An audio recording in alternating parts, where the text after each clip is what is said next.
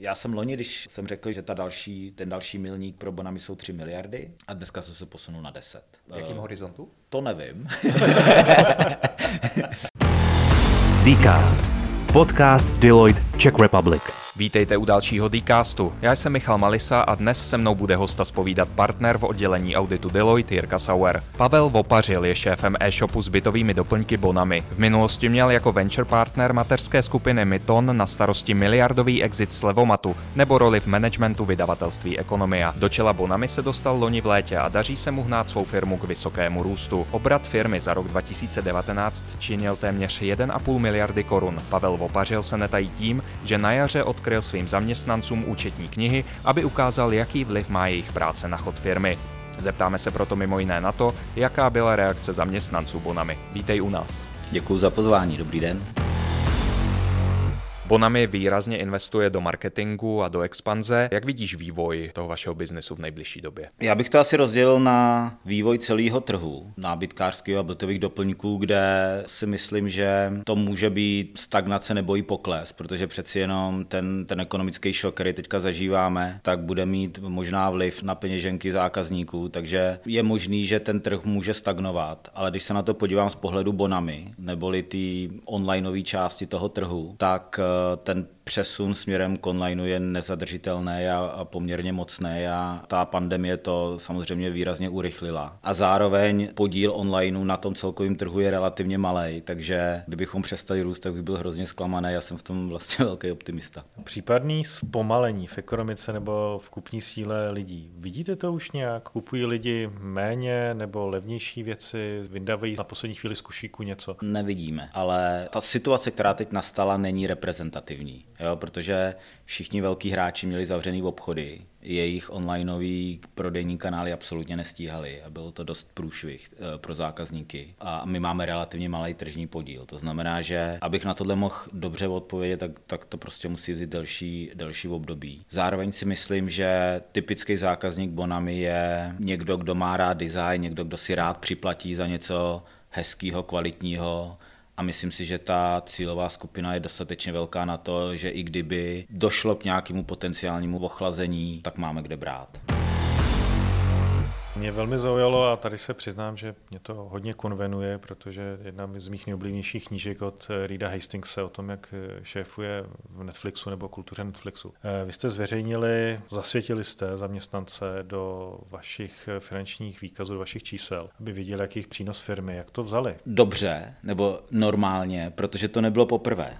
Já vlastně, když jsem přišel do Bonami někdy na začátku roku 2018, tak jedna z věcí, o kterou jsem se od začátku pokoušel, bylo, aby lidi líp chápali to, co je na konci. Ten nějaký objektivní měřítko úspěchu té firmy a to jsou na konci dne finanční výsledky. Takže já jsem vlastně měl sérii školení na to, co je výsledovka, co je rozvaha, jak jejich práce vlastně se projevuje na konkrétním řádku výsledovky. A vlastně se to stalo pravidelnou součástí diskuze, kterou máme na, na měsíčním All Hands. Takže když potom přišla ta pandemie, tak nebylo to nic nového, nebylo to nic uh, unikátního, jsem řekl, hele, když úroveň trže bude na této úrovni, tak denně budeme ztrácet tolik a tolik. To je ten důvod, proč potřebujeme udělat nějaký nákladový opatření a lidi to chápali, ale ten fakt, že jsem jim ukázal čísla, nebyl nějak nový. Takže platí taková ta jednoduchá rovnice, že vyšší transparentnost vyvolává vyšší angažovanost? Já tomu věřím. Když jsem byl na studiích eh, v Americe na MBA, tak jsem si přečet knížku The Great Game of Business od Jacka Stecka a tam vlastně bylo popisovaný různý principy open book managementu, kde se přesně o tomhle mluví. Jo. A já nejsem fanda toho, že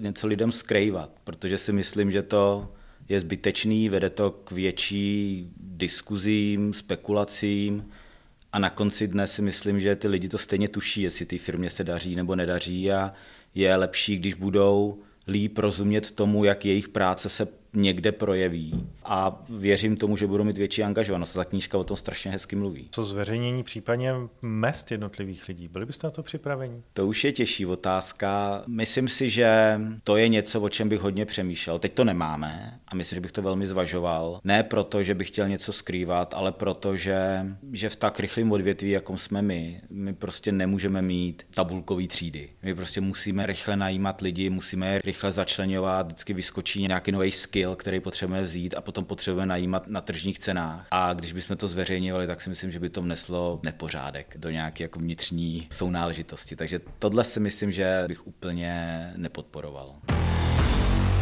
Jaký je tobě nejbližší styl řízení? Já bych řekl, že je to kombinace konzultativního a direktivního. Konzultativní kdy a direktivní kdy? Konzultativní vždy, než mi dojde trpělivost. A to většinou bývá.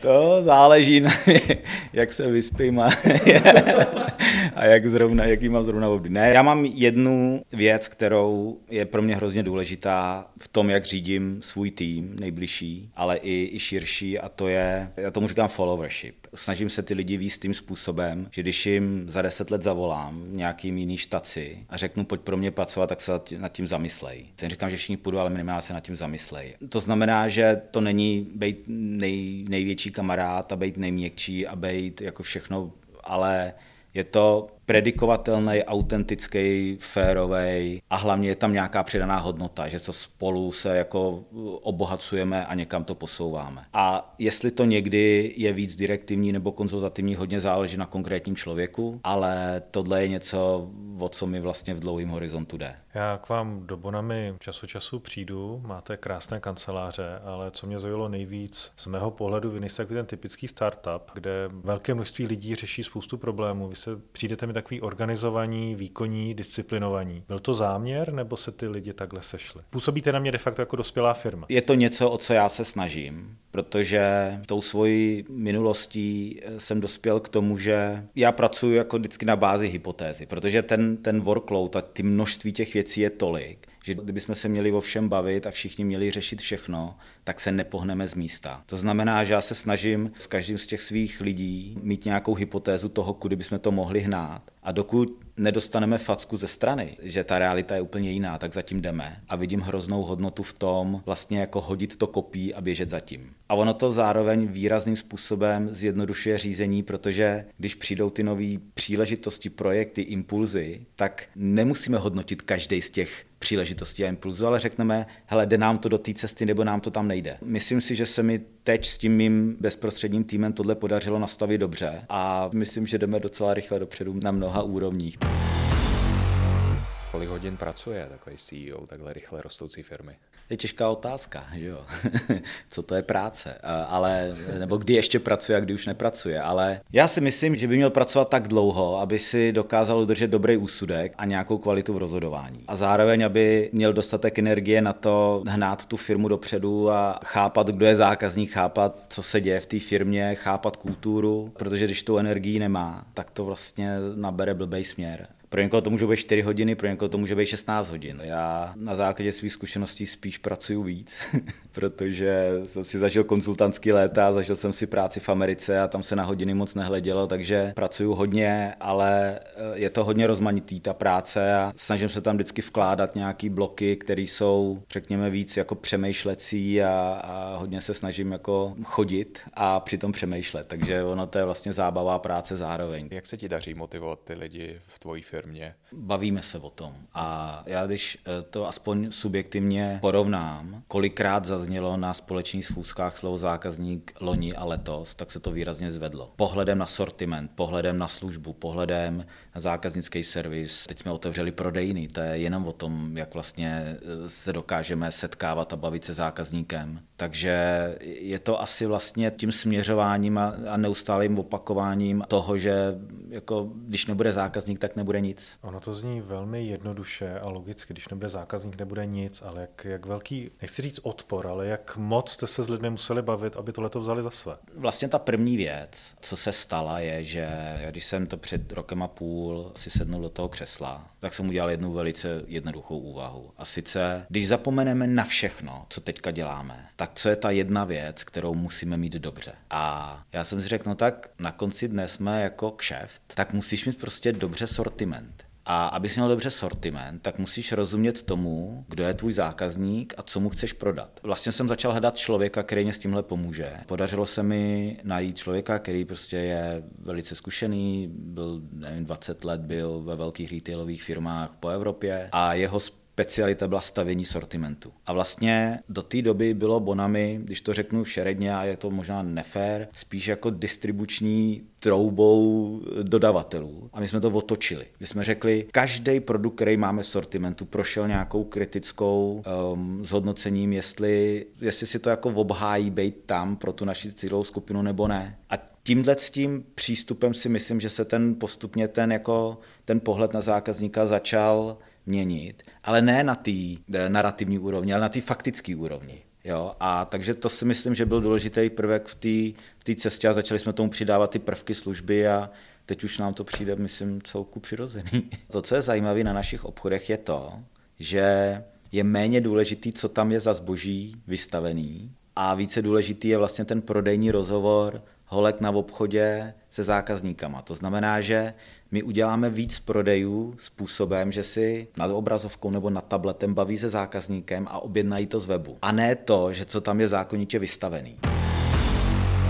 Máš velké zkušenosti v managementu, v různých firmách, v ekonomii, v e, Mytonu, teď v Bonami. Řídíš se víc instinktem a zkušenostmi nebo daty? Já miluju data úplně až jako fanaticky miluju data, protože si myslím, že v tom je hrozně velký nevyužitý potenciál, ale i, jak jsem mluvil o tom, že, že, že se snažím vždycky mít nějakou hypotézu, tak eh, pokud jsem v tom odvětví už delší dobu a jako pochopím ty principy, a tak si myslím, že to je víc instinkt, protože si myslím, že už se moc nespletu a ono to je rychlejší. Ale zároveň, když jsou věci, které znám míň, nebo je dělám s někým, kde ještě nemám buď důvěru, nebo třeba je to nová věc, tak tam mám spíš tendenci zpomalit a podívat se na data. Navážu na kamenné prodejce. Přiznám se, na Černém mostě máte jedno v sousedství. Já jsem absolvoval neměl bych to říkat před šéfem Bonami, ale absolvoval jsem u něj nákup, eh, online nákup, jestli se tak dá nazvat. Ten zážitek, rychlost, všechno bylo pro mě naprosto příšerný. A já se chci zeptat, jak je možný, že takhle velká firma s takovýma možnostma, která do té doby také online měla, dokáže tak fatálně selhat v situaci, kdy je zase naopak mnohem menší a méně kapitálově vybavený bonami dokáže vyrůst? No,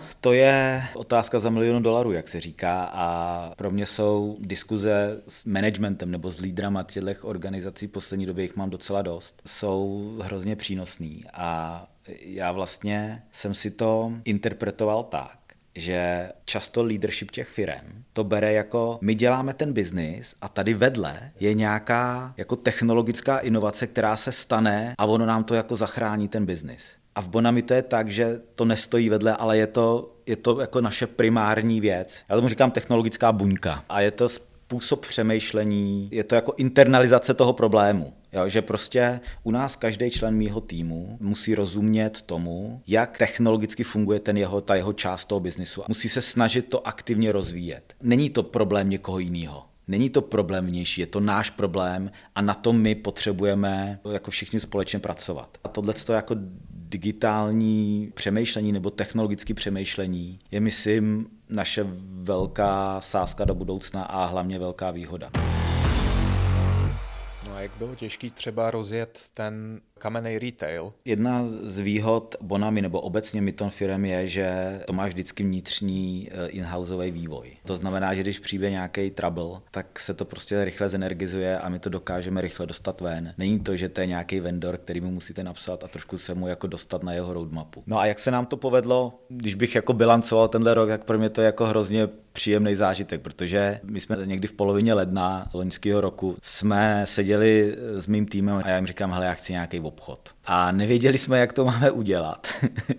a chtěli jsme udělat partnerské. Řekl jsem, pojďme to udělat s nějakým partnerem, sami to uděláme těžko. Tak jsem hledal a narazil jsem na firmu Prospánek, která s chodou okolností sídlí ve Svitavech a já jsem z Litomyšle, takže jsem tam cítil nějaký jako regionální patriotismus. Tak jsem přes námi eh, se napojil na pana majitele a 26. ledna jsem tam jel na otočku a skončilo to delší otočku, že jsem se vrátil až druhý den, že jsme si docela porozuměli. A 13. května, jestli se nepletu, jsme s nimi otevřeli první obchod já když si vezmu tu, tu genezi od toho, že máte prostě nějaký nápad a pak přijdete do toho obchodu, jak je to hrozně příjemný pocit. Co B2B segment, teď je velmi oblíbené nájemní bydlení, které mnoho developerů zvažuje, staví v Karlíně, chodím kolem dvou projektů každý den. Tam vidíte příležitost nebo ne? Vidíme. My jsme vlastně eh, tu příležitost se snažili čapnout už tenhle rok. Měli jsme s eh, developerama nad nájemním bydlením nějaký první dva projekty, ale myslím si, že eh, ta skutečná příležitost ještě přijde o něco později. Ono to je trošku jako zpomalený, ale v tom já vidím obrovskou příležitost, protože posunout nákup nábytku do nájemního bydlení z prodeje produktů do prodeje služeb je něco, co mě zní strašně dobře. To, na to jsem se právě chtěl zeptat. Kdy si budu moct koupit nábytek jako službu? Jo? Teďka nevím, jako bych tomu dal zkratku, asi FAES. Já doufám, že někdy v brzké budoucnosti, ale těch věcí je prostě tolik, že prostě musí vybrat. Ale, ale tohle je bez pochyby směr, který nevidíme jenom v nábytku, vidíme ho v mnoha dalších věcech a myslím, že jako tak se točí svět a mně by se to líbilo, jo? prostě nepřemýšlet o tom a jednou za 18 měsíců ti domů přijde pohovka v určitý uh, úrovni, v určitý kvalitě a nemusíš se o to starat.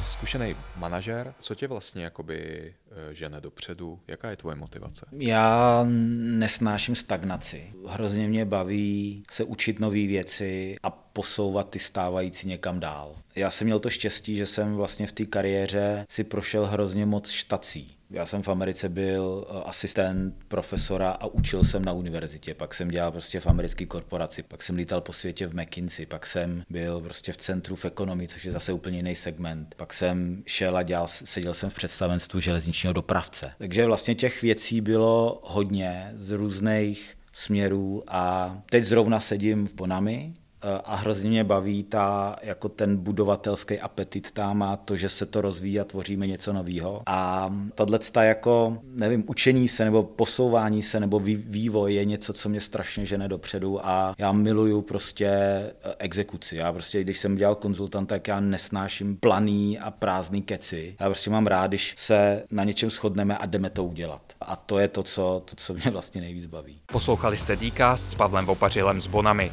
Další podcasty naleznete na deloitte.cz lomeno Dcast.